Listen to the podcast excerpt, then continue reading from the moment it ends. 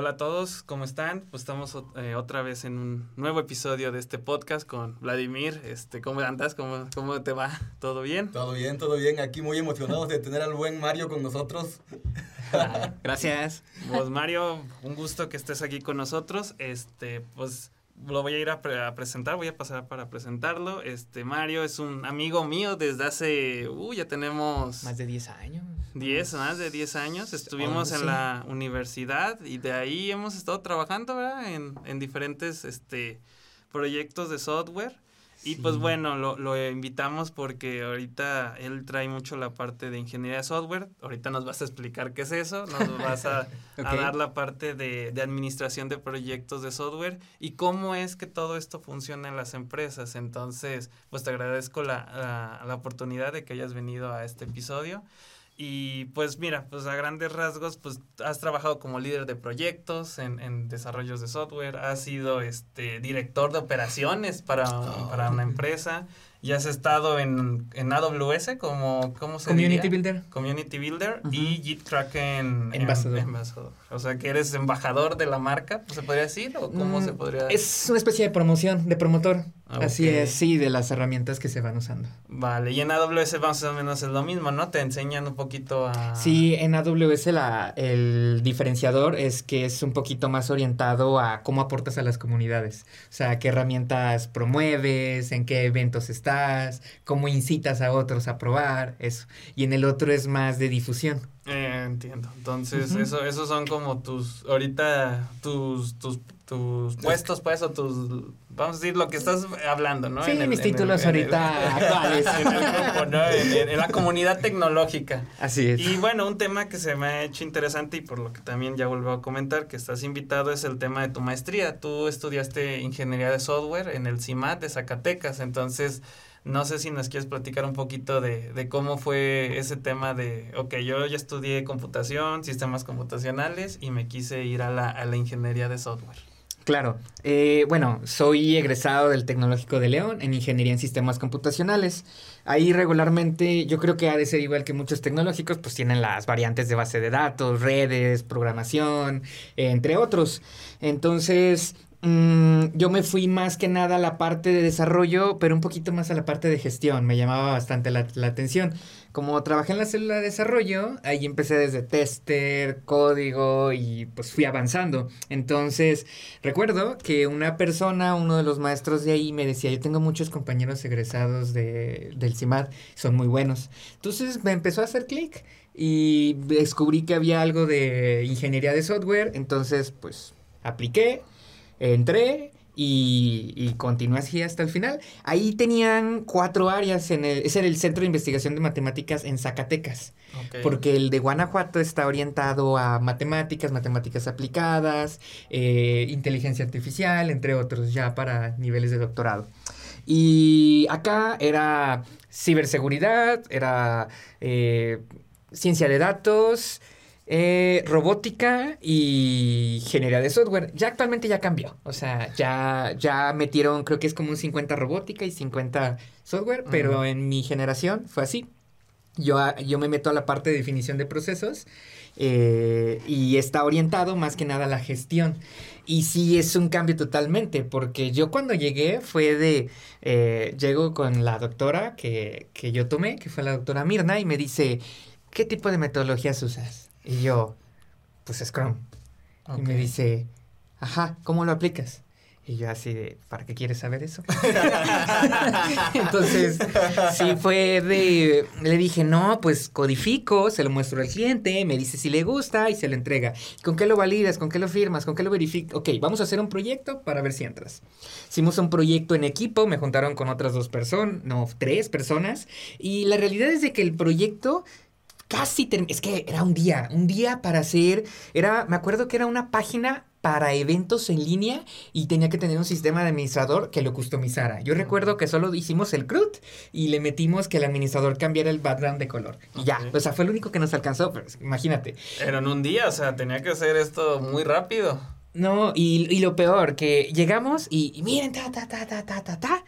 Y en vez de decirme cómo hiciste, yo esperaba preguntas técnicas.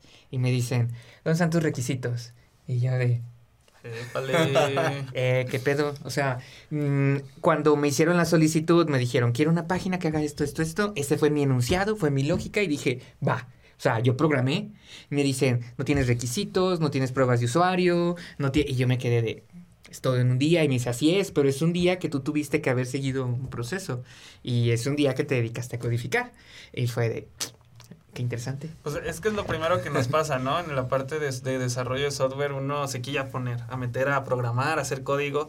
Y por ejemplo, tú ya lo viste de la manera de, eh, aguanta, o sea, no es, este, vamos a programar y ya te saco la aplicación o el software que requiera la, la empresa tienes tú que primero hacer un análisis y después ya ir trabajando sobre eso, es lo que entiendo, ¿no? Que es lo que te quiso decir la doctora. Sí, en el momento la verdad fue así como de, no está viendo, o sea, el otro equipo ni terminó nada, le dejaron hacer unos batches para mm, Mozilla en ese tiempo y acá era de esos hombres ni terminaron nada, o sea, ¿qué onda?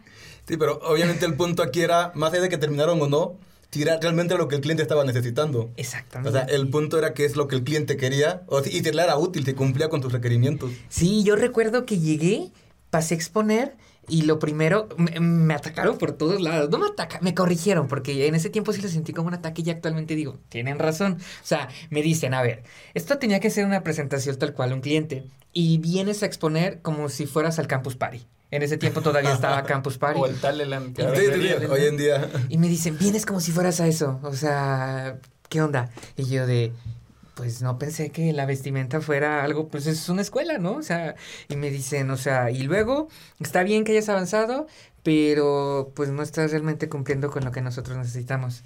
Me quedé de, no, o sea, basta. Y, y ya, de ahí como que me quedó, o sea, en el momento fue de, ¿para qué? Y ahorita ya le hay más sentido a Sí, pero es que justamente, y creo que es un tema muy común en todos los ingenieros, que en la universidad nos enseñan como a solucionar el problema muy puntual. De, oye, mueve este micrófono y ponlo acá y agarras y lo mueves, pero nunca preguntas como para qué lo quieres mover o qué necesitas allá o ese tipo de cosas que son lo que nosotros no vemos. Y me imagino que fue lo que te intentaron como proyectar y que aparte todas las personas que estamos en el área de software debemos entender, ¿no? O sea, partimos de la necesidad del cliente, de entender su problema, conocer su entorno y a partir de ahí hacer una propuesta, porque el cliente te puede decir, quiero una página web, pero a lo mejor realmente necesitaba un punto de ventas. Exacto. Sí, hay, y, ese tipo de reglas y reglas de negocio más que nada y el estimar tiempos, cómo vas a entregar y todo ayudan a eso, porque si todo fue hablado, fue de, este es el amigo, regularmente los proyectos habitualmente se consiguen en, pues de boca en boca. Entonces, te recomendó el amigo de un amigo, entonces sabes que hay confianza porque te lo recomendó tal persona y dices, ok, te dice algo hablado, tú lo acuerdas hablado y a la mitad del proyecto te dice, no, cámbiale esto. Tú dices, cambiar eso es como tirar una pared, tengo que volver a construirla. Pero te dice, no, hazlo y no sé qué. Y empieza, ¿no? Los. Tú tratas, yo personalmente, de no tener problemas, pero los hay. Entonces. Siempre. Tiene que haber un documento, tiene que haber una entrega, una firma, una verificación, una validación que me diga, si era lo que yo quería y no, no le estoy entregando más. Aunque sea el mejor amigo de la infancia, sobrino, hermano, no sé, siempre hay cambios, siempre. Entonces es eso, la flexibilidad que se puede tener a esto. Pero es que sabes que ahí hay un tema muy fuerte, yo creo que es entre el cliente y el desarrollador. Que el, el cliente, cuando estás al lado del cliente, infieres que el desarrollador sabe, ¿no? Entonces dices, yo quiero, no sé, una página que muestre un perrito. Y entonces tú dices, va, una página con una foto de un perro y ya estuvo. Pero el cliente quería que el perrito bailara y que lo pudieras cambiar y bla, bla, bla. ¿O no le gustó? O, quería, a lo mejor quería un perro de una raza en específico que nunca te dijo porque interpretó que tú lo querías, que tú lo sabías. Entonces, justamente para eso es importante ese tipo de documentación que nos ayuda como estar en un acuerdo y decirle, hey, brother, es que tú necesitas un perro y aquí está el perro.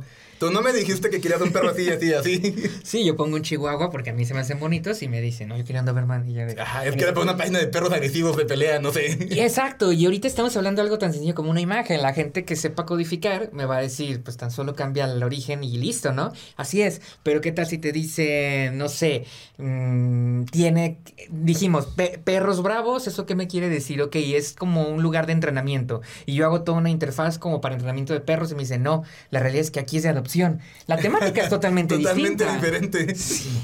sí, sí, sí.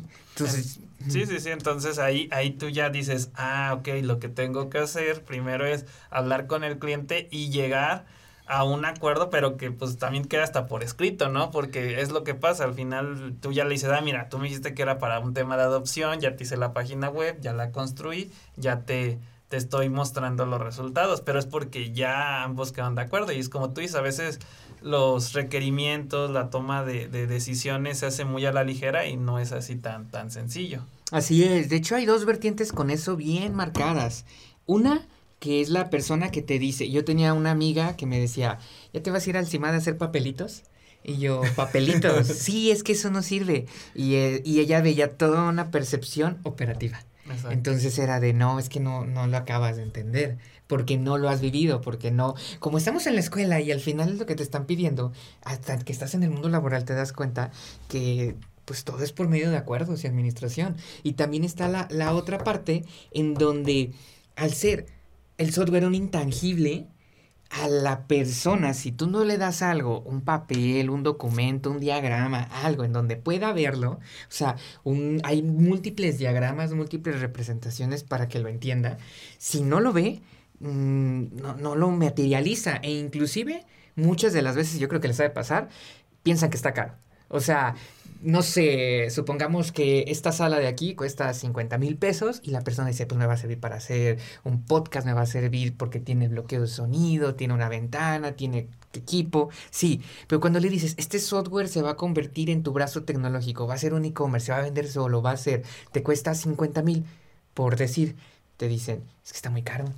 O sea, pero es porque no lo ven. O sea, es más fácil a nosotros cuando vemos algo decir, ah, lo vale, lo estoy tocando, es mío. Pero el software también es tuyo. Hay propiedad intelectual, hay muchas formas de, de acreditártelo y que sea tuyo. Y si te da retorno de inversión, pues qué mejor, ¿no? Sí, pero es que justamente el tema ahí con este problema en específico es que muchas veces ni siquiera estamos como aperturados a, a ver qué es lo que hay, ¿no? ¿Para qué nos sirve? O sea, yo vi que Juliento tiene un software que hace eso y digo, ah, pues va, lo quiero, pero realmente ¿cómo lo puedo explotar? O sea, decías, por ejemplo, va a vender solito. Digo, o sea, no se va a posicionar solo, pero te va a ayudar a traer más clientes, te va a posicionar en un mejor lugar, te va a traer, o sea, le vas a dar una mejor imagen a tus clientes y ahí vas a ir viendo la ganancia. Entonces, falta también como esa parte de, del hacer conciencia del uso de la tecnología y todos los beneficios que nos trae. Y de cómo ahora el software ha ido cambiando, a, convirtiéndose en un servicio. Porque me ha pasado que, ah, yo uso Aspel, toda, toda, todo el entorno, y ya quiero mudarme porque no me acomoda sin, sin tirarle aspecto, me han dicho. O sea, y, y me dicen, quiero un sistema que haga lo mismo. ¿Como cuánto? ¿Unos 50, 80? Te quedas de, no, carnal, o sea, el ASPE, pues no te está cobrando lo que te cobra mensualmente por estar chiquito, o sea, estás enorme. Y si usas toda una integración, no vas a llegar a lo mismo. Y no te la voy a tener mañana, o sea, tiene un proceso, tengo que saber, lo puedo hacer a tu medida o puedo buscar una solución que se adapte a ti. Pero si ya no estás conforme con este proveedor, sí tienes que, que, que considerarlo, ¿no? No es tan fácil, o sea, es igual que aquí, si yo digo, van, ahí están los 50 mil, mañana quiero la sala. Pues no, o sea, primero van a poner los cimientos, van a ver cómo va a ir, todo, o sea. Sí, sí, es todo un proceso. Oye, Mario, una pregunta. Por ejemplo, en esta parte de, del proceso de comunicarte con el cliente y todo, generalmente el cliente llega ya con un problema definido o te ha tocado a ti ir a buscar y ofrecerle una solución al cliente a un problema que tiene y que no sabe que, que tiene. Fíjate que sí, sí me ha pasado y, y ahorita un caso que me gusta mucho mencionar y me lo decía uno de, de mis asesores en la maestría, eh, particularmente voy a contar el caso de él porque me gusta mucho. Eh, él es, es, asesor por fuera, más allá de maestro, también de asesorías, y una vez lo contrataron y le dicen, eh, allá en Zacatecas le dicen, tenemos una oficina de gobierno la cual requiere de tu apoyo. Necesitamos, tenemos un problema para entregar resultados, está bien lento, ocupamos, o sea, desde que entra la solicitud hasta que sale, hay mucho tiempo muerto. Entonces necesitamos que hagas un sistema. Y este sistema era así, así, así, así. Él los evaluó y cuando estuvo escuchando, los estuvo razonando, los interpretó y todo, les dijo, tú no necesitas ningún sistema. Y fue de, no, claro que sí. Él tiene una certificación en Kanban. Entonces les dice, ¿sabes qué? Con un modelo de pool, o sea, pongas tareas al final, no te pagan por lo que estás haciendo, te pagan por lo que estás entregando. Entonces puedes tener 20 tareas, pero te van a pagar solo las que terminaste. Entonces eh, les planteó esa metodología, los ayudó, la enfocaron, la aplicaron y no ocuparon el sistema. O sea, al final fue como un tablero y un sistema organizacional sin usar un software, eh, por lo que entiendo. Fue un, de hecho, fue un tablero visible. Ese, fue, ese sí fue un, uno que pegaron a la pared súper grandote. Tenía múltiples eh, flujos, tenía flujos, tenía límites, tenía flujos críticos y decían cada quien en dónde iba. Y esa fue su solución. Entonces, muchas de las veces te toca que el cliente cree, me decía una persona a mí en una, en una consultoría que tuve, tengo un problema con mi sistema y, y e internamente. Me decía, lo que pasa es, tengo mucha rotación de personal, entonces cuando meto a alguien no sabe vender, entonces cuando mi sitio por sí solo no vende y cuando me meto al cuando se meten al sitio y todo, pues no lo sabe manejar porque pues por la rotación. Entonces, su problema de él era no vendo. O sea, eso de la rotación fue preguntándome un poquito más y así, pero de hecho me decía que no estaban capacitados. Y dije, ¿por qué? No, es que hay mucha rotación. Ah, ¿y por qué hay rotación? O sea, el problema no es que no vendas, el problema viene desde antes. ¿Por qué están rotando tantos? El gerente, no sé, mm, hay, mucho se habla del software, pero inclusive hay libros que se llaman PeopleSoft que hablan del humano. O sea, sí, un amigo decía una analogía los programadores son como las cocas del Oxxo, quitas una y atrás hay otra. Entonces le digo, pues ni tanto, porque al final PeopleSoft es de, la gente es buena, sí puedes cambiarla, pero le inviertes como empresa a que se capaciten, crezcan y estén. Entonces, eh, acá tendríamos que ver de por qué se te están yendo, por qué se van, por qué esa inversión, porque al final yo sé que le pagan y te hacen, pero al final en lo que aprenden, le ejecutan y todo, no van a estar al 100 sí, Totalmente. Entonces, ese, es, ese es como, como el detalle, ¿no? Que comentas. Sí, de que a veces el cliente cree que tiene algo, pero tiene algo más atrás. Es que fíjate que justamente acabas de tocar un punto fuerte y clave. Y yo creo que nos pasa mucho a los, a los de sistemas, a los desarrollos, porque generalmente cuando hablamos con un cliente, el cliente es como de, oye, tengo un problema, no vendo. Y de volada empezamos nosotros como ingenieros a decir, ah, le voy a hacer un e-commerce y le voy, a, le voy a poner esto y esto y lo voy a posicionar así, su campaña, bla. Y ni siquiera te das el tiempo a veces de ver como cuál es el, cuál es el trasfondo, ¿no?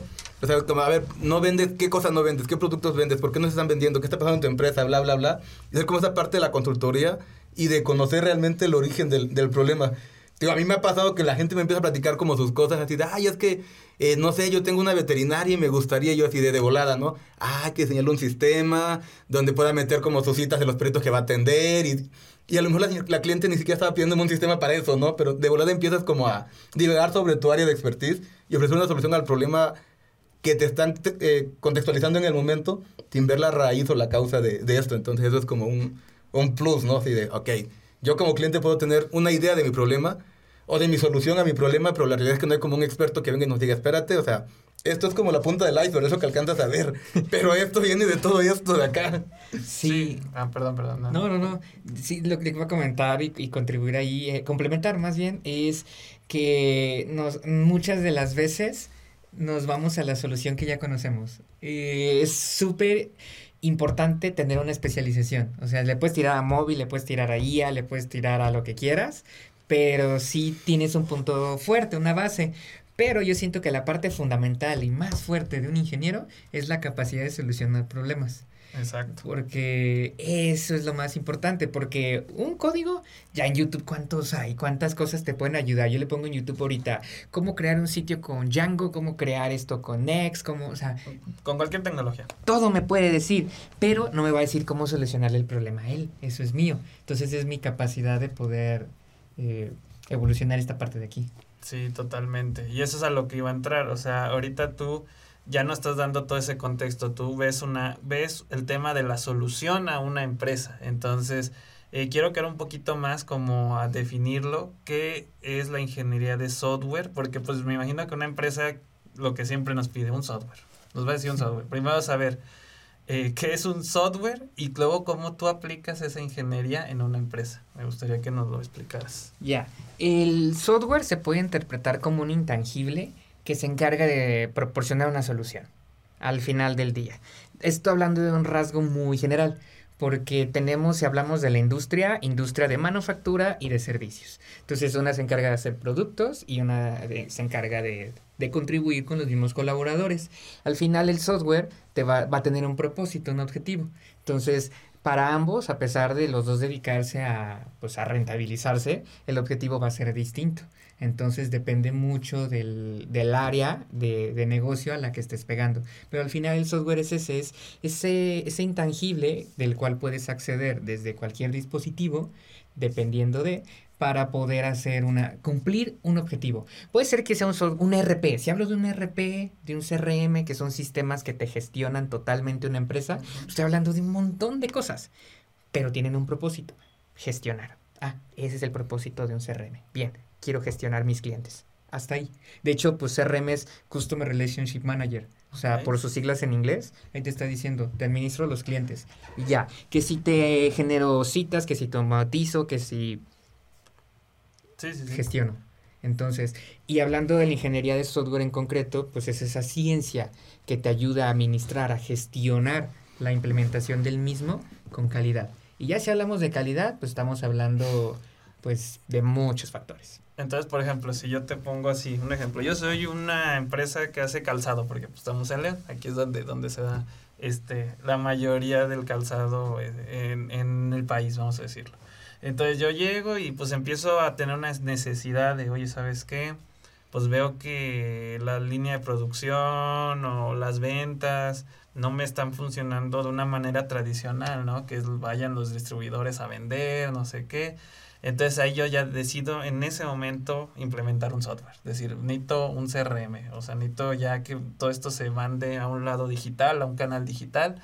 Eh, tal vez necesito también una página web para que me conecte los usuarios que tenga en la red, que ya conozcan, que busquen zapatos.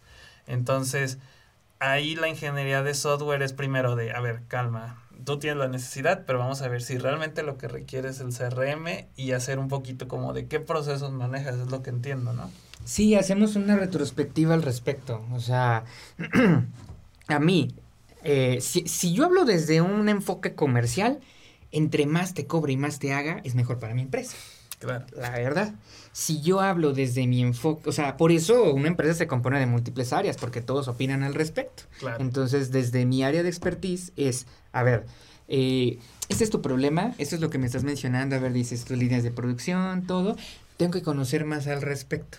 ¿Qué, cuántos involucrados hay, hay algunos cuestionarios dependiendo del tipo de metodología, modelo, cómo estés enfocado en tu desarrollo. Final, todo, todo es híbrido, agarras prácticas de muchos lados y construyes tu proceso, entonces haces una extracción del conocimiento, es conocimiento tácito, es conocimiento sin forma, que tú lo vas a capturar de él y lo vas a estructurar. Y una vez estructurado, de ahí puedes hacer, dependiendo cómo trabajes, un SRS, puedes hacer tu, tu backlog, o sea, como tú estés trabajando y decir, ok, entonces ahí yo te puedo decir, imagínate, yo te hago un CRM, un CRM no te sirve y, y son caros, o sea, sin hacer Claro. publicidad, un, hot- un hotspot te cuesta eh, una versión ya mediana, unos, ¿qué? ¿10 mil dólares al año? o sea, ese, si yo no, si yo soy el dueño de una empresa y me dicen, ¿vas a pagar eso? Me va a quedar, ah, caray, pues, ¿qué hace, no? Exacto. Entonces, eh, si no tengo quien lo use,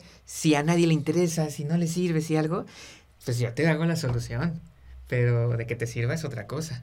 Sí, o sea, llega, era lo que te decía, llegas como al punto de que empiezas a surgir muchas ideas de como, como ves que hay un problema económico por un lado, o de capital, o de humano, pues empiezas a buscar soluciones de tecnología, ¿no?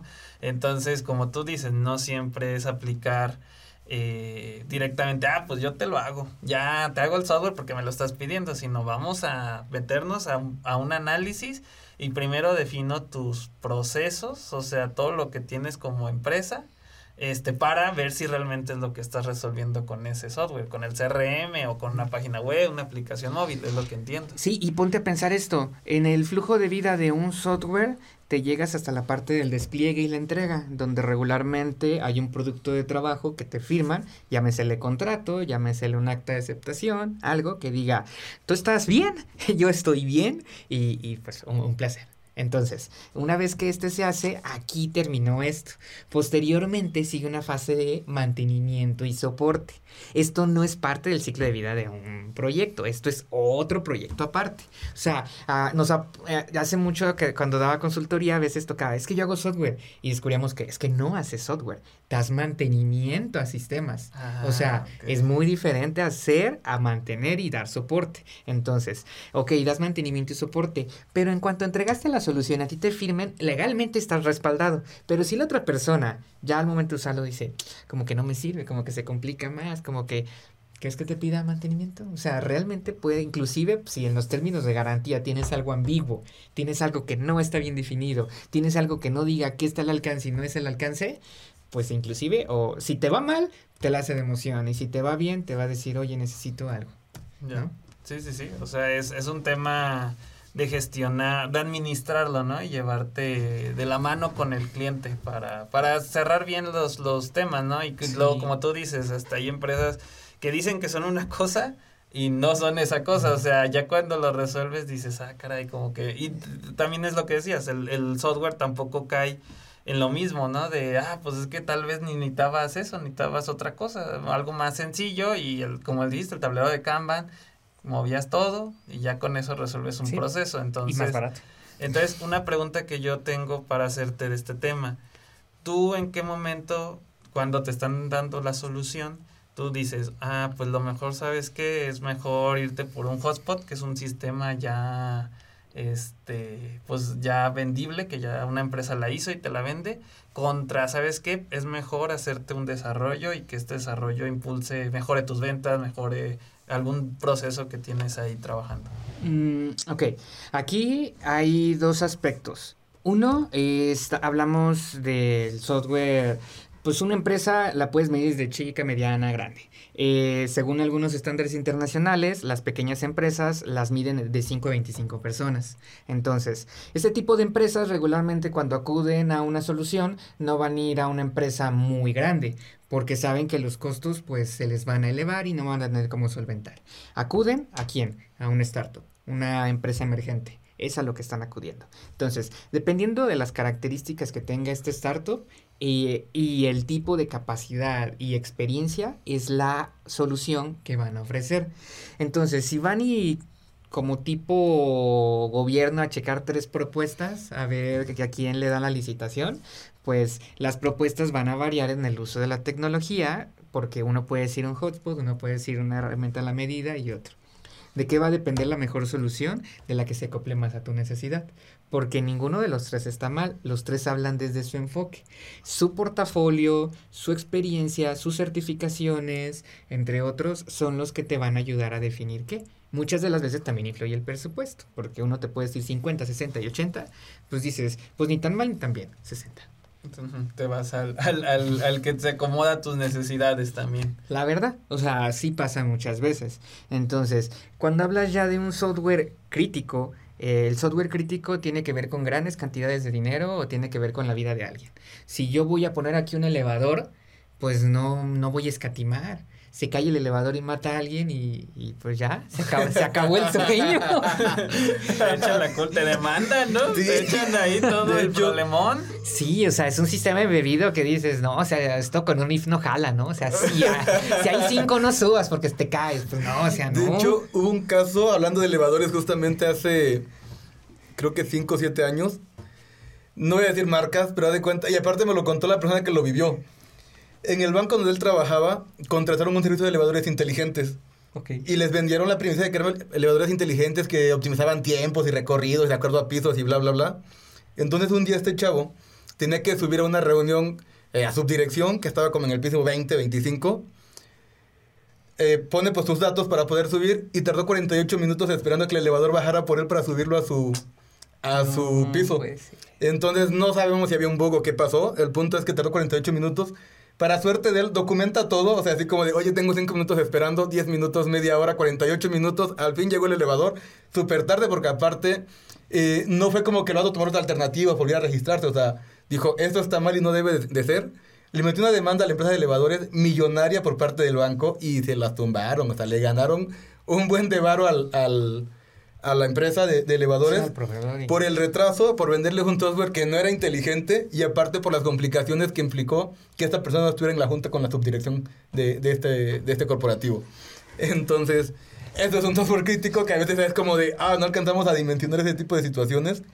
Y cuando las ves ayudar al y espérate, o sea, si era un problema fuerte realmente. Sí, es donde dices, este proveedor pues me está cobrando más, pero tiene certificación en esto, esto, esto, esto, esto, que lo avala así, me da todas las garantías, pues me voy por esa, porque, o sea, Imagínate, ahora que ha habido tanto hackeo, inclusive En, Binance creo que escuché también ya hubo ahí algo. Sedena, en, Sedena, en todos los ejércitos, bueno, en los de Guacamaya que ha atacado eh, ahorita. No, no sé qué tan ciertos sean, pero decían que creo que fue una inyección algo así en Sedena para poder acceder, no sé cómo estuvo ah, ahí. Hubo un ataque. Pero mm, a lo que voy es de, pues hay muchas, o sea, desde el WASP 10 te dice ahí pues las 10 prácticas de seguridad mínimas aplicables y entre ellas, si es esa, ahí está. Entonces ahí es de, ah, caray, ¿qué onda con su sistema, no? Sí, sí, sí. O quién lo mueve, quién lo, porque hay veces que no es culpa del sistema, o sea, el navegador, si, supongamos, voy a hacer un ejemplo, si es un navegador el que usó la persona que tuvo el accidente. Entonces, el navegador, pues nadie me da garantía, lo descargo y ya, y si compré Windows viene con el Edge, y si compré Mac con un Safari, ok, entro. Entonces, mm, a los sitios que yo entre, pues van a depender de mí, Exacto. pero de por medio hay dos cosas. Una configuración de arquitectura y que pudiera ser una VPN. Hay lugares, o sea, en donde tienes bloqueadas algunas IPs. Entonces, falta de cómo configurar. estás hablando, pues, de un estándar 27001 que vamos a configurar todo el entorno físico. Y luego, ya de ahí dices, ok, ya configuré. Pero te hicieron un phishing, te hicieron algo así. Y, o sea, cuál es el manual de usuario, el manual de operaciones de la persona para poder hacer uso de. Debe de tener una línea de restricciones de las cosas que, o sea, si el enlace no es conocido, si el enlace esto no accedes, o sea, no es como que, o sea, estás hablando de, instituciones como la Sedena, no es de, ahorita contrátate a un chavo que se ponga aquí en la entrada. Y, o sea, el que tiene que revisar. Pero es que, ¿sabes que En temas de seguridad, voy a contar otra historia que seguramente les va a dar mucha risa pero es que realmente eh, carecemos de mucha información en torno al tema. A mí me tocó una vez estar en una empresa donde nos hackearon dos veces. Y desde la primera vez que nos hackearon, o sea, desde antes que nos hackearon les dije, es que, ¿sabes qué? Tenemos un modem de la compañía telefónica para distribuir a dos plantas, no manchen, o sea, espérense, no va por ahí. Nos hackean, viene todo un show, se hacen respaldos y la jodida. Y a los, eh, ¿qué te gusta? Tres meses nos vuelven a hackear la información, pero ahora fue directo con la parte contable. Y entonces cuando empiezo a ver como el, el origen del problema, y empezó a llegar con los compañeros de la oficina y, y, los que estábamos frente a computadoras, la gente ni siquiera conocía como el... Cómo, cómo descartar un link de repente te dice como oye, tu factura de tal empresa, y la abrías y la descargabas, es como de, es que dice que era PDF, y luego lo abriste y ejecutó. Entonces, es que es un ejecutable, o sea, desde ahí punto .pdf, punto .exe. O sea, cosas como muy simples que ni siquiera sabemos. Y a veces no es como porque no querramos, simplemente que las obviamos. O sea, damos por hecho que la gente sabe hacer este tipo de, de cosas o sabe como detectar y decir, no, esto es sentido común y, ya lo va a hacer y no es cierto, o sea, no hay como esa capacitación puntual de decirte, hey, espérate, o sea, tienes que validar el dominio, tienes que validar el, no sé, el cifrado, tienes que validar esto y esto y esto.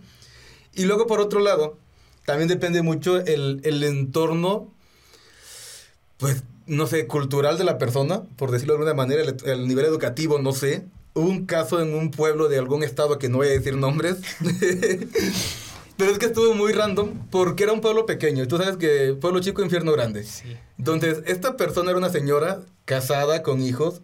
Tenía un amante con el que se comunicaban por Facebook. Entonces, un día, sexteando, la señora iba a mandarle una foto a su amante por inbox, pero no sabía cómo hacerlo. Y la publica en su biografía. Y aparte que la publica en la biografía, le pone como todo un mensaje así de, oye, Jolando de tal, te amo y bla, bla, bla, bla, bla, y aquí está tu fotito, mi amor. Entonces todo el pueblo la vio, el marido la dejó, y Mero la mataba a golpes, hizo un relajo. Y dice, es algo tan simple como mandar una foto por inbox, pero no sabemos, o sea, realmente a veces desconocemos. Tú la ves, tú lo ves así. Exactamente, o sea... yo lo veo porque estoy familiarizado con el entorno y la plataforma, pero allá afuera hay gente que no está familiarizado y menos con temas tan técnicos. Entonces nosotros obviamos muchas cosas, pero realmente es que afuera hay cosas que decimos, hey, espérate, o sea, esto, o sea, nos falta como esa capacitación de decirte, esto es así, así, así, por esto y esto y esto. Entonces, eh, digo, a lo mejor esto de la foto no tiene como mucha relación con la seguridad, pero era como el, el, contexto de, de, que no conocemos realmente el porqué y desde ahí ya puede venir un, un ataque muy fuerte a nuestra empresa. Sí, y es, eso esa es la pregunta que yo voy. O sea, ahorita estamos diciendo de que pues el usuario no sabe, no sabe cómo hacer algo, porque a veces hasta los sistemas que se hacen, pues les tienes que explicar cómo. Entonces, aquí a Mario me gustaría preguntarte, ahorita en tus procesos para el desarrollo de software, este, pues, qué es lo que llevas a cabo, cómo lo ves con un cliente y qué es lo que le entregas, porque estás haciendo un manual de usuario, cosas así, entonces que nos expliques. Y también, para que, perdón, para que el cliente también sepa, o sea, el cliente nuevo sepa qué tiene que exigirle a su, a su, desarrollador. O sea, a lo mejor no te va a decir, Mario, quiero que me hagas esto, pero ver con Juan, con Pedro, con Pablo, dile, yo vi una vez que esto y esto y esto, a ver, ¿qué onda?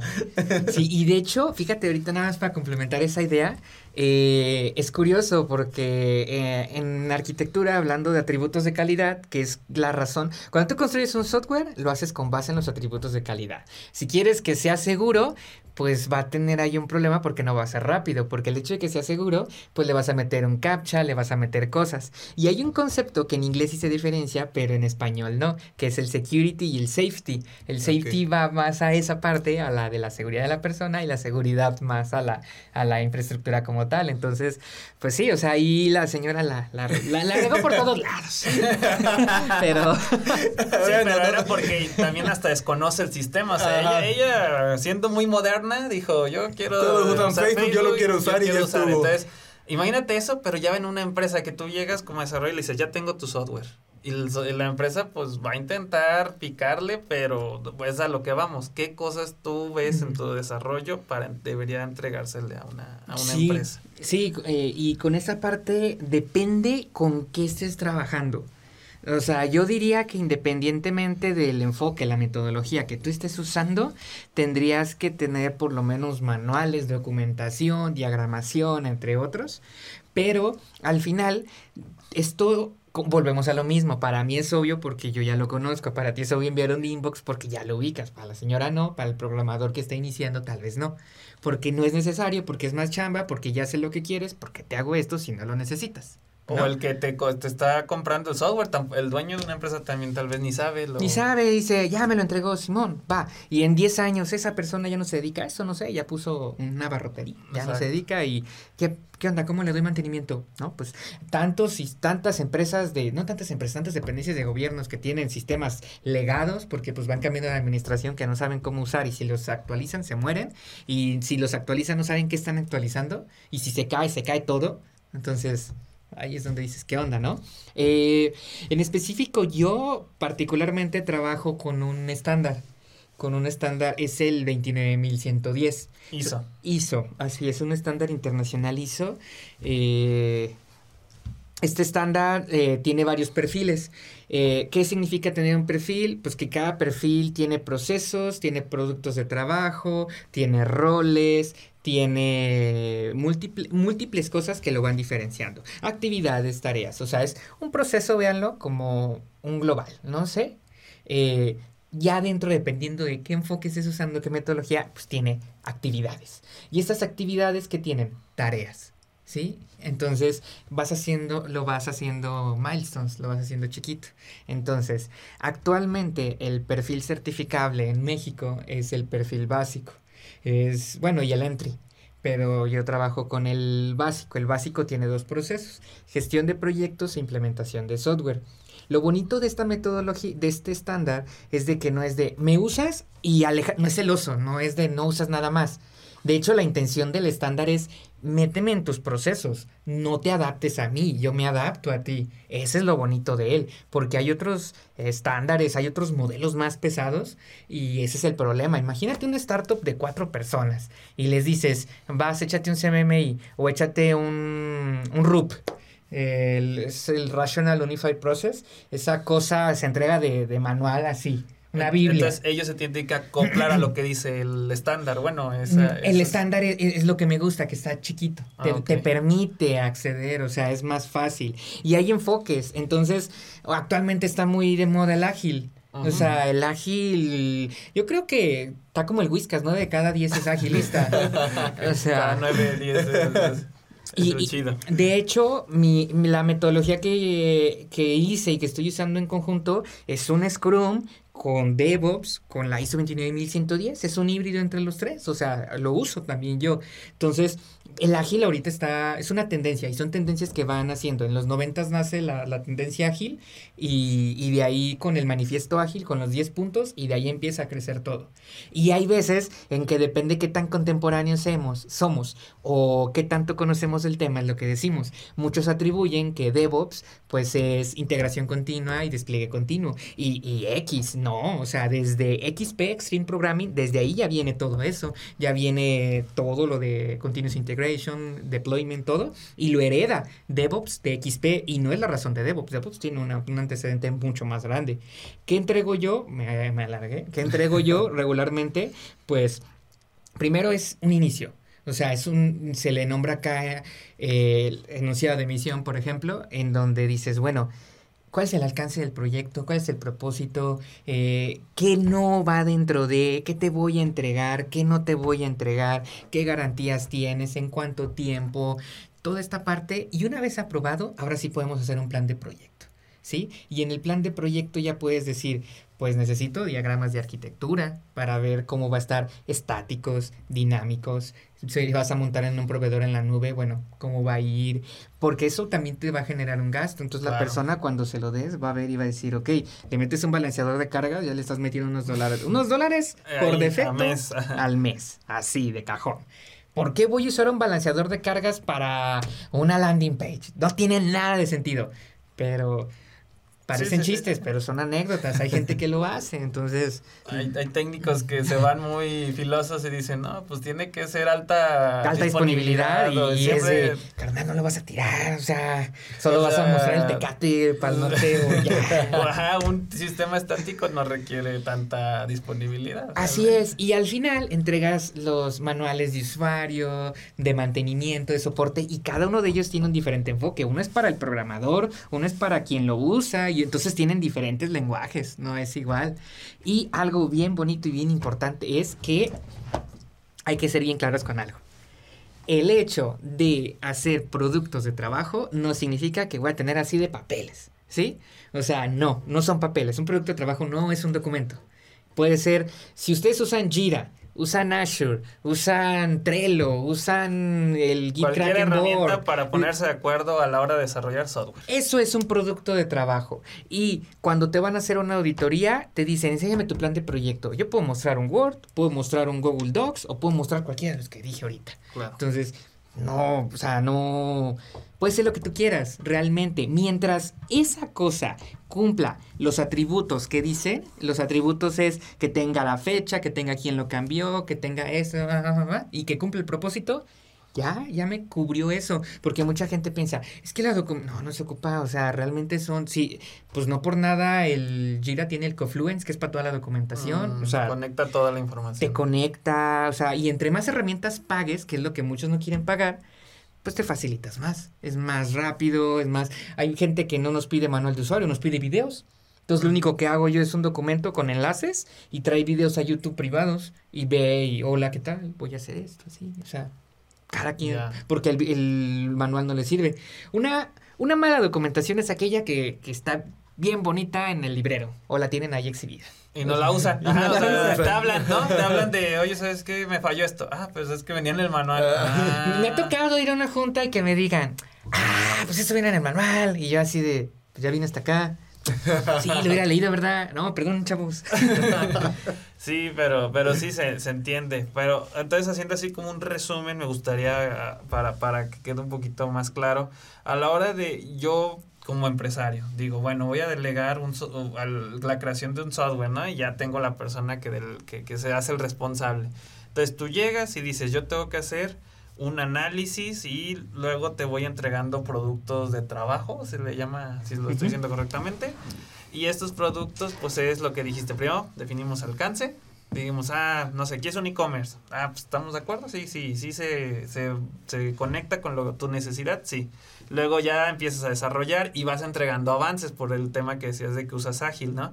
Vas entregando. Ahora se hizo el módulo de inicio de sesión, luego ya se hizo el sistema de catálogo de productos, luego ya se hizo el sistema de pagos y se, se concluye con ya todo funcionando en una página web. Lo vamos a levantar en una infraestructura en la nube, ahora ya puede ser AWS, Azure o Google, ¿no? Ah, no, pues está todo bien, correcto. Y al final, a la hora de entregar, le dices, bueno, aquí tienes tu manual de operación, que es como todo lo que se, se puede hacer de manera administrativa, el manual de usuario, que es el con el que el usuario final va a interactuar.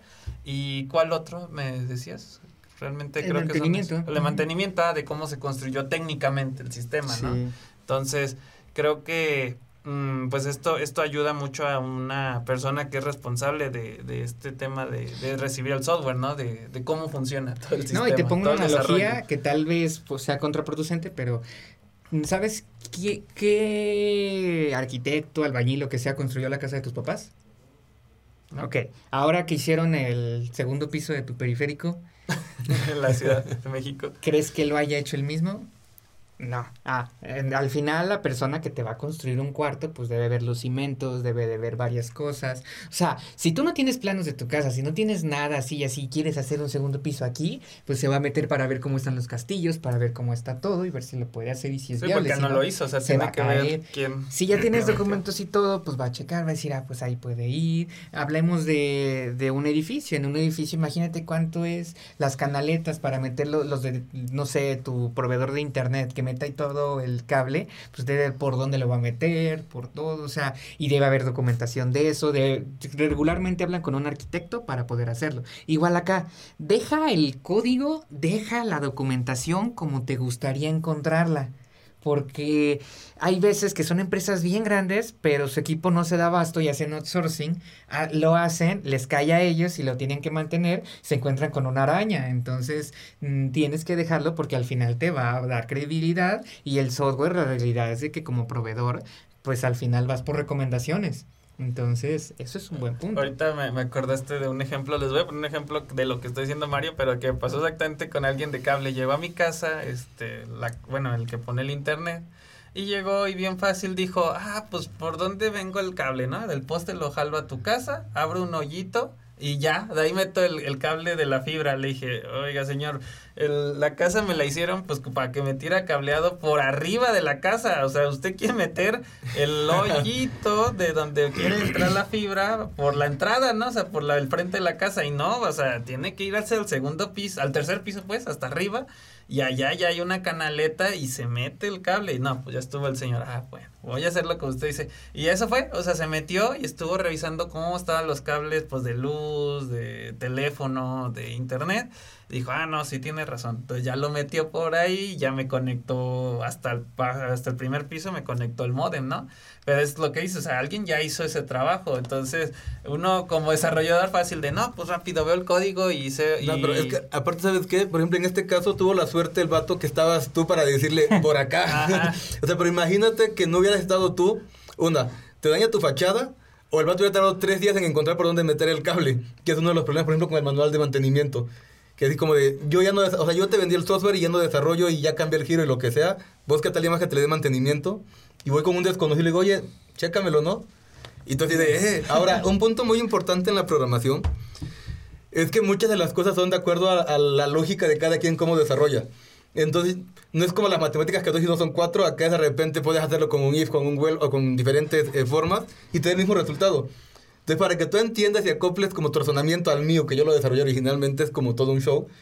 Y si ya tienes el manual, pues no te da y decir, bueno, aquí lo jalo y ya estuvo, ¿no? Por eso es importante el, el, pedir ese tipo de manuales que a la empresa en un futuro, al cliente final, le van a ahorrar muchos recursos también. Sí, igual hay productos internos de trabajo. Por ejemplo, el uso de repositorios te facilita y si lo integras con Azure, te decir, eh, tienes cinco, tienes una empresa de 30 personas y estás para tal proyecto, no puedes saber quién está en qué, cuando ya son muchos. Entonces, si tienes un antecedente que te da tu repositorio, que te da tu tablero, puedes decir, este fragmento de código lo hizo fulano, y si ya tienes inclusive hay toda una nomenclatura, decir, corresponde este PR, eh, corresponde al requisito 1000, ok, que hace que ta, ta, ta, ta, ta, lo cumplió, sí, sí, sí, sí, sí, entonces se integró a un entorno de pruebas, pasó, se pasó, entonces ya tienes internamente todo ese control, entonces si te preguntan, oye, de todo este sistema se está cayendo la parte de la foto, me voy a los requisitos, me voy al módulo de perfil, me voy a la historia de usuario de la foto, veo, ah, ok, se hizo este PR, checo el código y veo que alguien hizo una modificación y le pegó. Al final es una trazabilidad y la trazabilidad sirve cuando es bidireccional.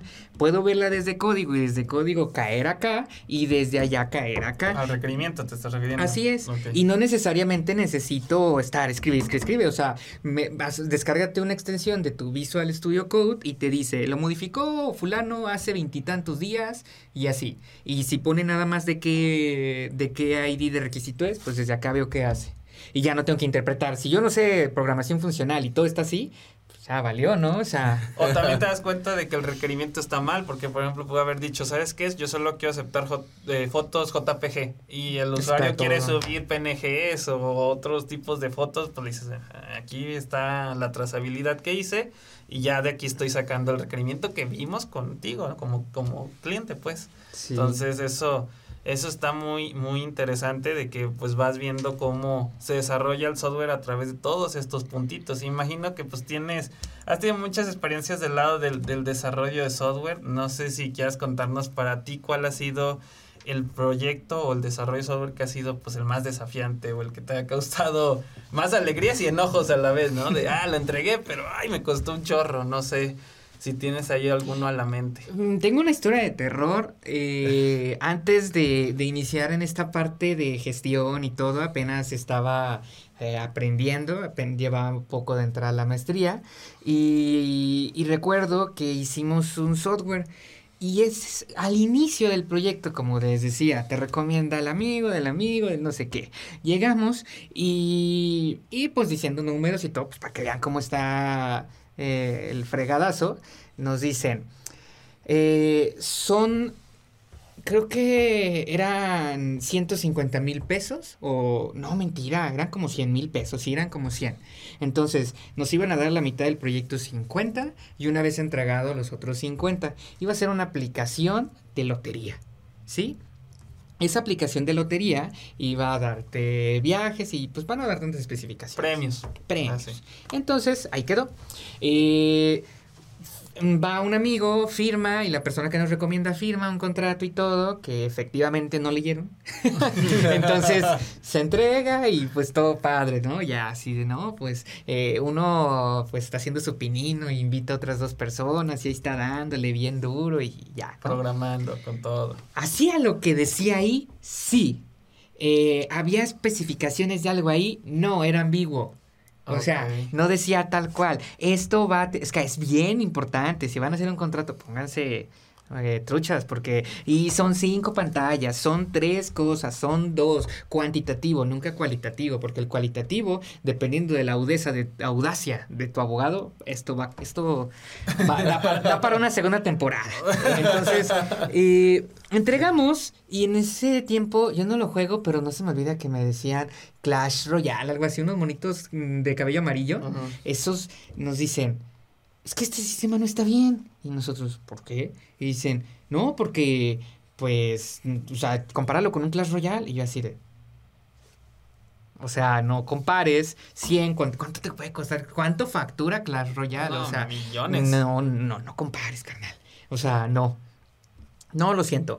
Hicimos ciertas modificaciones y en el contrato decía que entregamos en una fecha base y luego nos pasamos como una semana, pues por los cambios, y nos dice, bien, ya me entregaron y todo, no les voy a pagar.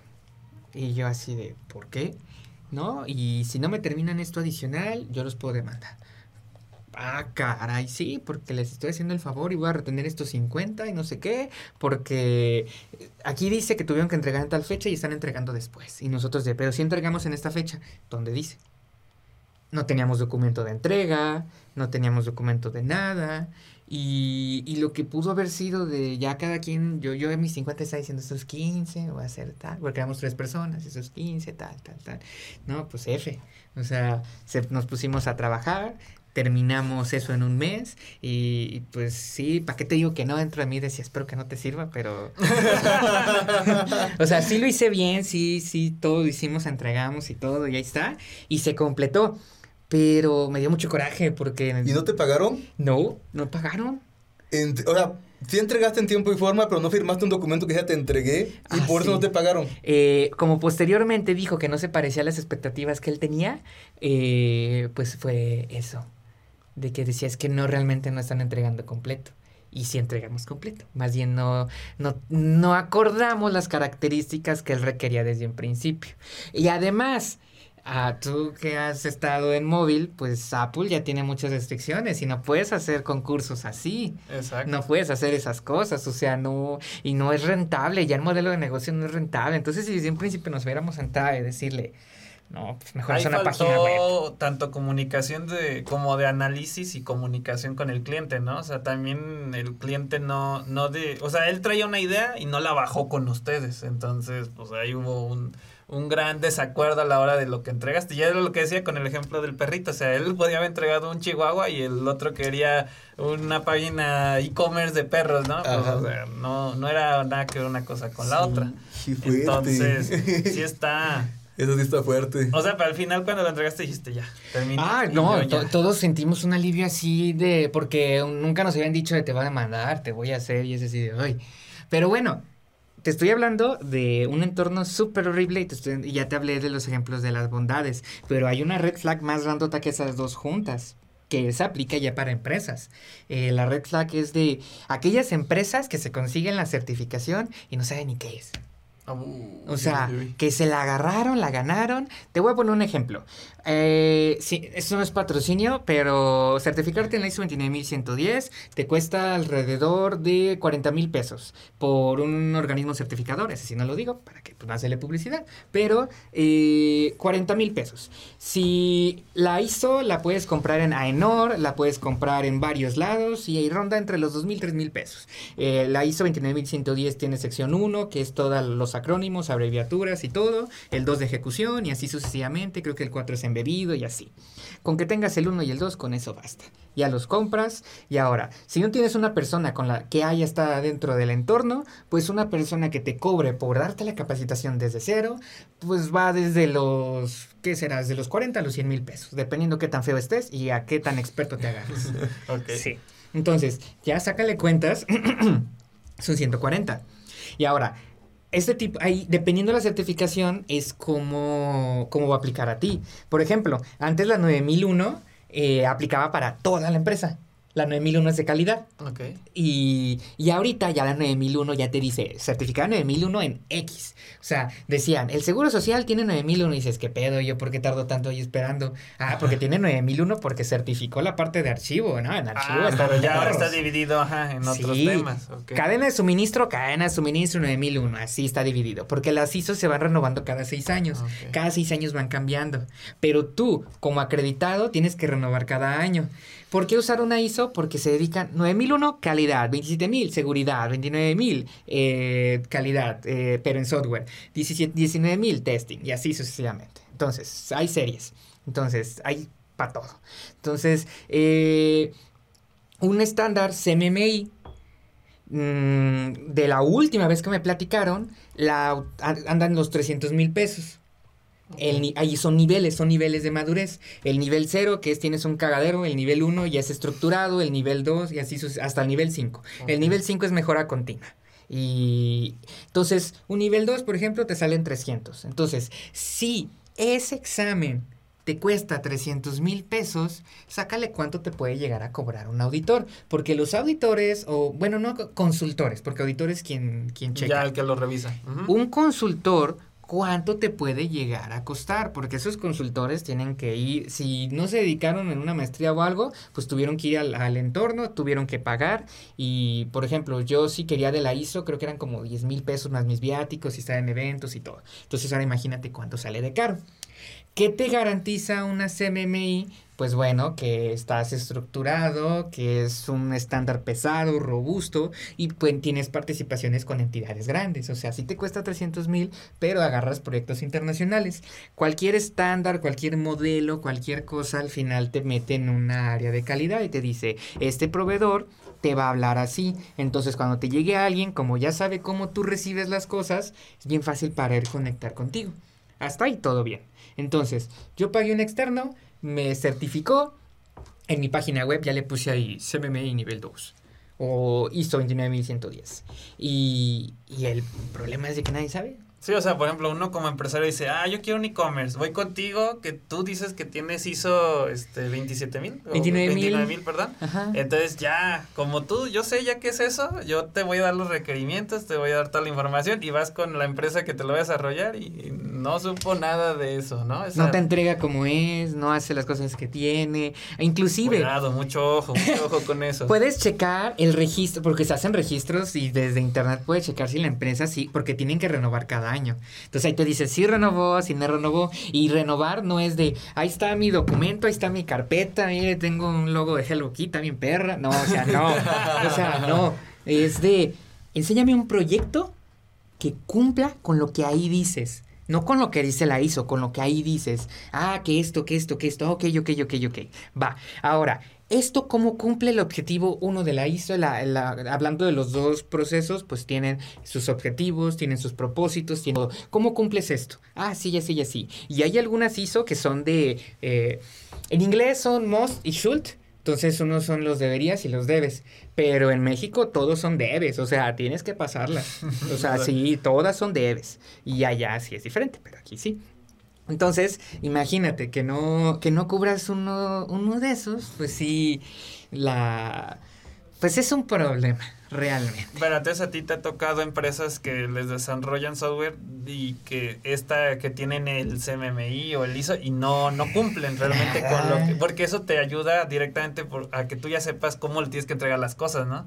Eh, al tener el estándar tú como empresa desarrolladora de software. Entonces, me imagino que ustedes los consultan, bueno, a ti te consultaban mucho esa parte, ¿no? De ayudarles a veces a, a solucionar ese problema. Sí, ahí en el CIMAT te ponen de experiencia a trabajar con empresas las cuales se quieren certificar, entonces les haces exámenes internos para ver cómo van, los apoyas, les vas diciendo que les faltan para que se preparen para la prueba verdadera y la puedan pasar. Mm. Y una vez pasada, que lo continúen haciendo, porque si no lo hacen, pues no, pues entonces ahí, está el mensaje para las empresas. A la hora que quieran un software, chequen bien con quién están. Chequen sus proveedores, chequen la certificación, porque, o sea, chequense, esa la cuánto cuesta, o sea, una. Y ahora vele sumando todas las que van consiguiendo, las capacitaciones, esos que ustedes ven que dicen AWS Partner, tiene cuota de inscripción y la y no solamente es de el Pay for Win, o sea, las personas que entran tienen que pasar exámenes, tu, tu personal está capacitado, o sea,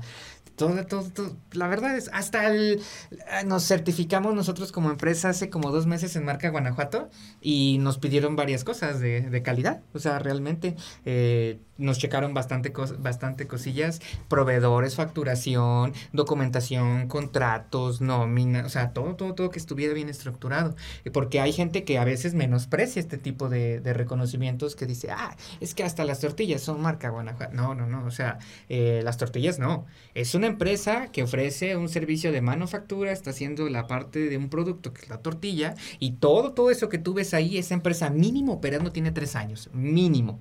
Entonces, el que tenga marca de Guanajuato a mí me garantiza por lo menos estos rubros. Inclusive hasta en la váyanse más allá del software eh, hablando no sé de una guardería con qué está certificado. Imagina me decía una persona que nos estuvo capacitando en, en todas las ISO que decía yo cuando voy a una guardería lo primero que hago es a ver eh, tienen estufa tienen comedor sí aquí no. Porque hay un riesgo ella es de control de riesgos y dice hay un riesgo de que aquí se prenda la verdad entonces, eh, así, puede sonar extremista, sí, pero ella está, está haciendo la criticidad de su, pues de su necesidad, ¿no? Sacas un seguro de coches y lo sacas, renta un, un coche, pues ya rentaste hace unos días, y si lo rentas en la básica, bien barato, mil pesos, pero renta la que te proteja todo, todo, todo, que pues cuando vas de vacaciones, es lo que quieres, tres mil, tres mil quinientos. No, o sea, si sube. Ya, sube, sube, empieza. Pero es al final, tú tienes que ahí, pues, hacer tu trade-off. Compensar a ver como qué te conviene y qué no. Sí, o sea, es, eso lo caro, es eso lo que te sube, pero al final la seguridad por lo que estás pagando. Muy bien, no, pues está, está muy padre todo esto porque realmente también uno como empresa a la hora de que vaya a pedir una solución tiene que revisar ciertas cosas, ¿no?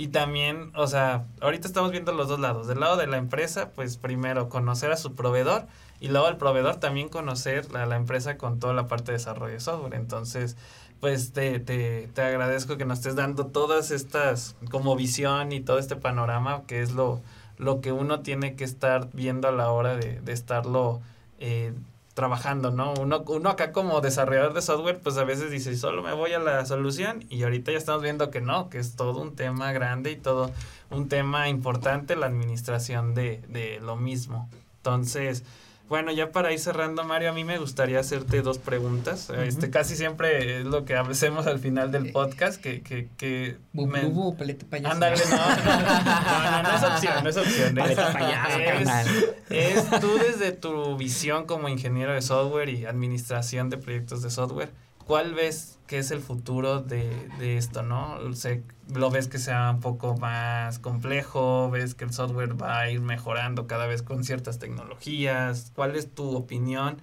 y el impacto que va a tener la tecnología en un futuro?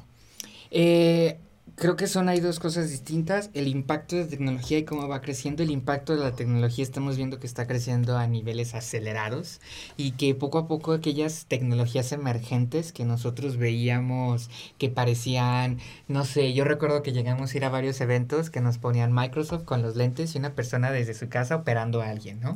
Y decíamos, ay, o sea, se ve acá bien fantasioso.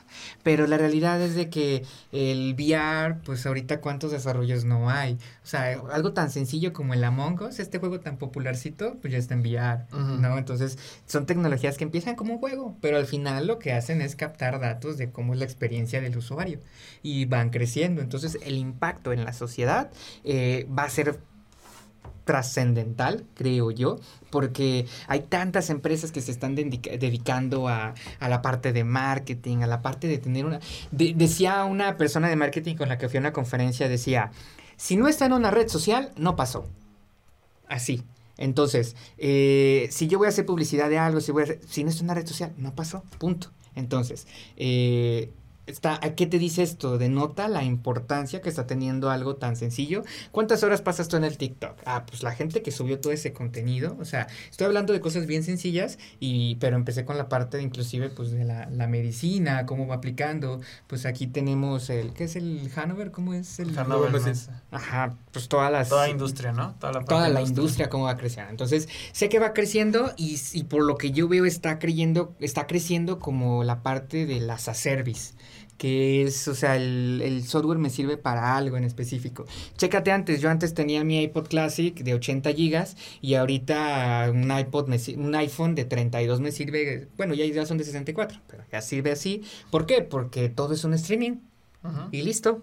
O sea, ¿cómo va evolucionando esto? Entonces sé que va a seguir evolucionando y sé que las tecnologías se van a ir complementando. Tan solo el IA, o sea, la parte de inteligencia artificial es bien importante y, ya Google te la va simplificando. O sea, ya, ya hay veces en las que tú ya nada más entrenas tu última capa y ya tienes otro resultado diferente. Claro. Entonces, es una aportación. Y ahora, hablando de, de cómo nosotros... Sí, o sea, en ingeniería de software, ¿tú cómo ves el futuro? ¿Qué hay? ¿Qué, qué, ven, ¿Qué está pasando en ingeniería de software para 5 años, 10 años? En ingeniería de software lo que estoy notando es la flexibilidad. Quiero decir que eh, agilidad como tal no es que sea rápido, es que sea flexible.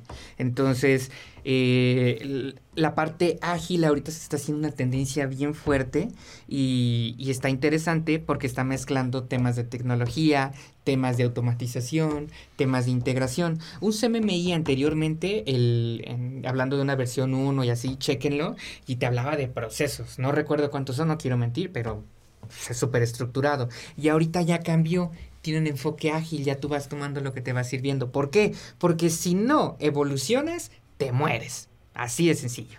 Entonces, ahorita estamos yendo a la adaptabilidad. Antes eran sistemas complejos, sistemas grandes, y ahorita son microservicios, es lo que estamos viendo. O sea, estás haciendo soluciones escalables. Y para que algo sea escalable, para que algo pueda crecer, pues tienes que tener una buena base. No puedes mejorar lo que no puedes medir. Entonces, si no lo tienes medido, o sea, si, a ver, yo no vendo. Ah, ok. ¿Y cuánto vendes al mes? Sepa. Pero los gastos no me dan, o sea. no me cuadra. Esta camioneta no se paga sola. es de, a ver, carnal, no sé, eh, tu negocio, tienes dos empleados, vendes 30, la camioneta pagas 15, la renta son 10. Pues por eso no te da, o sea, es una administración, no eres tú. O sea, nunca me diste, pues lo que te da. Si quieres ganar más, pues pon otra sucursal. No, pero voy a tener que meterle y es un riesgo. Pues sí, pero esto no, o sea, no, el problema no es tu e-commerce, el problema es, o tu negocio, el problema es cómo estás. Es una gestión es checar cómo te encuentras. Y el software al final, ¿cómo quieres automatizar? Porque a veces pasa. ¿Cómo automatizo esto? ¿Cómo hago esto? Si ni siquiera sé lo que hago, lo hago inconscientemente. O sea, vámonos a las bases bien básicas de un... Bases bien básicas, oílo. Eh, un, un algoritmo, o sea, ¿Cómo voy a hacer esto a paso 1, paso 2, paso 3, paso 4, paso 5? Si yo quiero automatizarlo, pues ya sé que tengo que automatizar. Si ahorita que vine aquí, yo no sé ese hombre cómo configuró la consola, y me dicen con un software, a ver, es que desde el teléfono le piques play y empiece. ¿Qué hace? ¿A qué le pica? ¿Cómo se conecta? ¿Cómo? ¿Qué?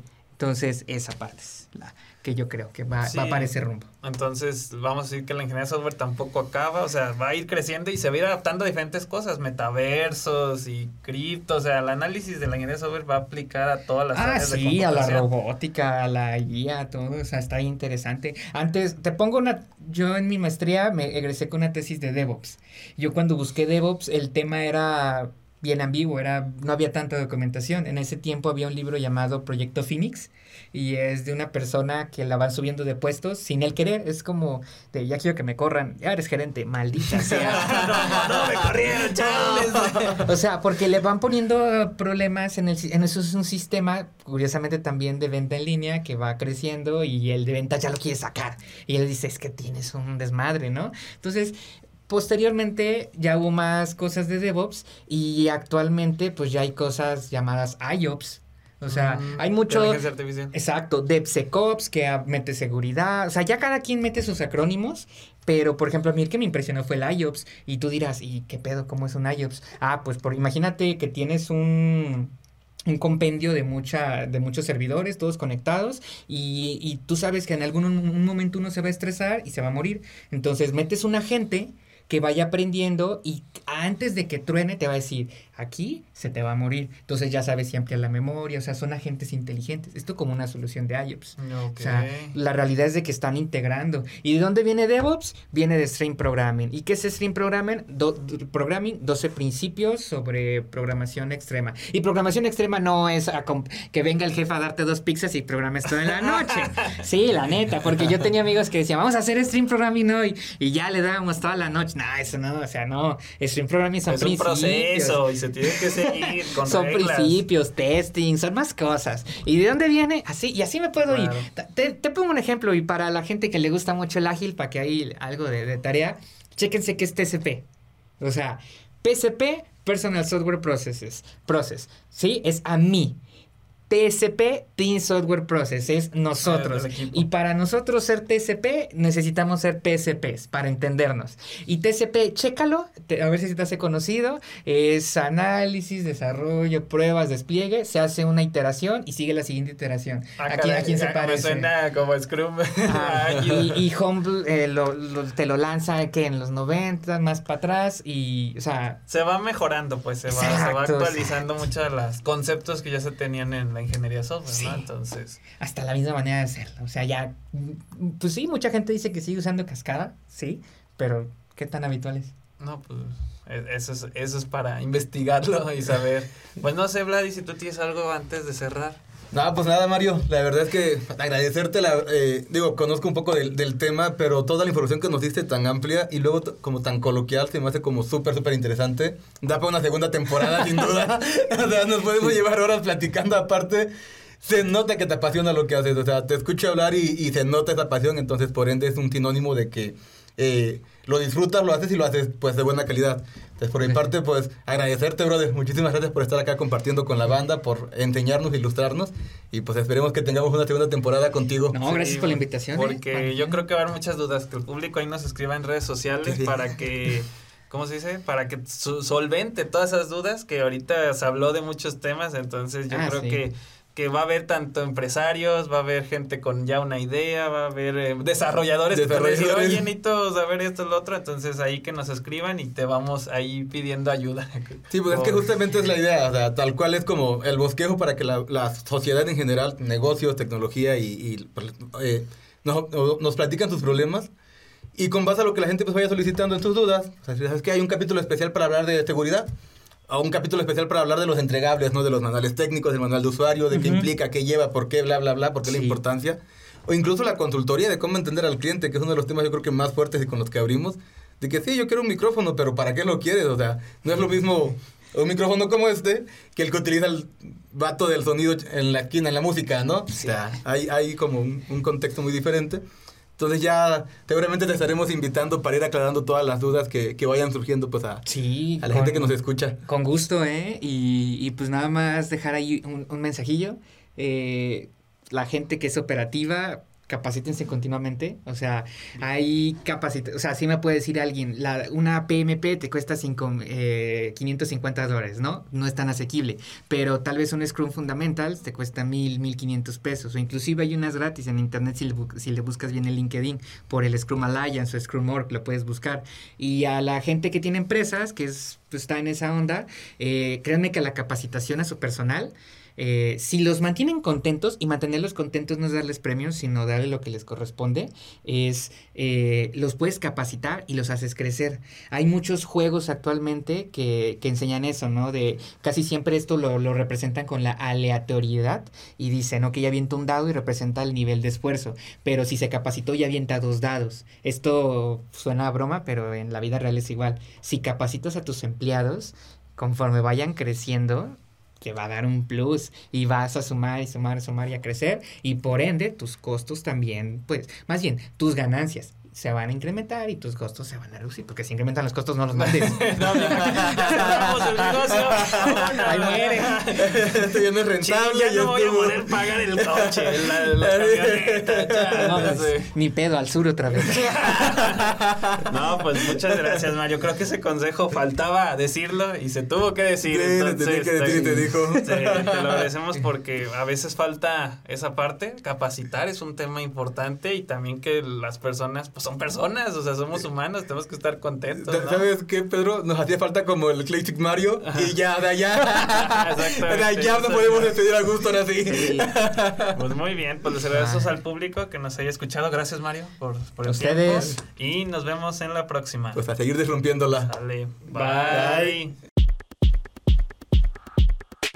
Esta es una producción realizada en el Makerspace de León Joven. Tú también descubre, imagina y crea. Sé un maker.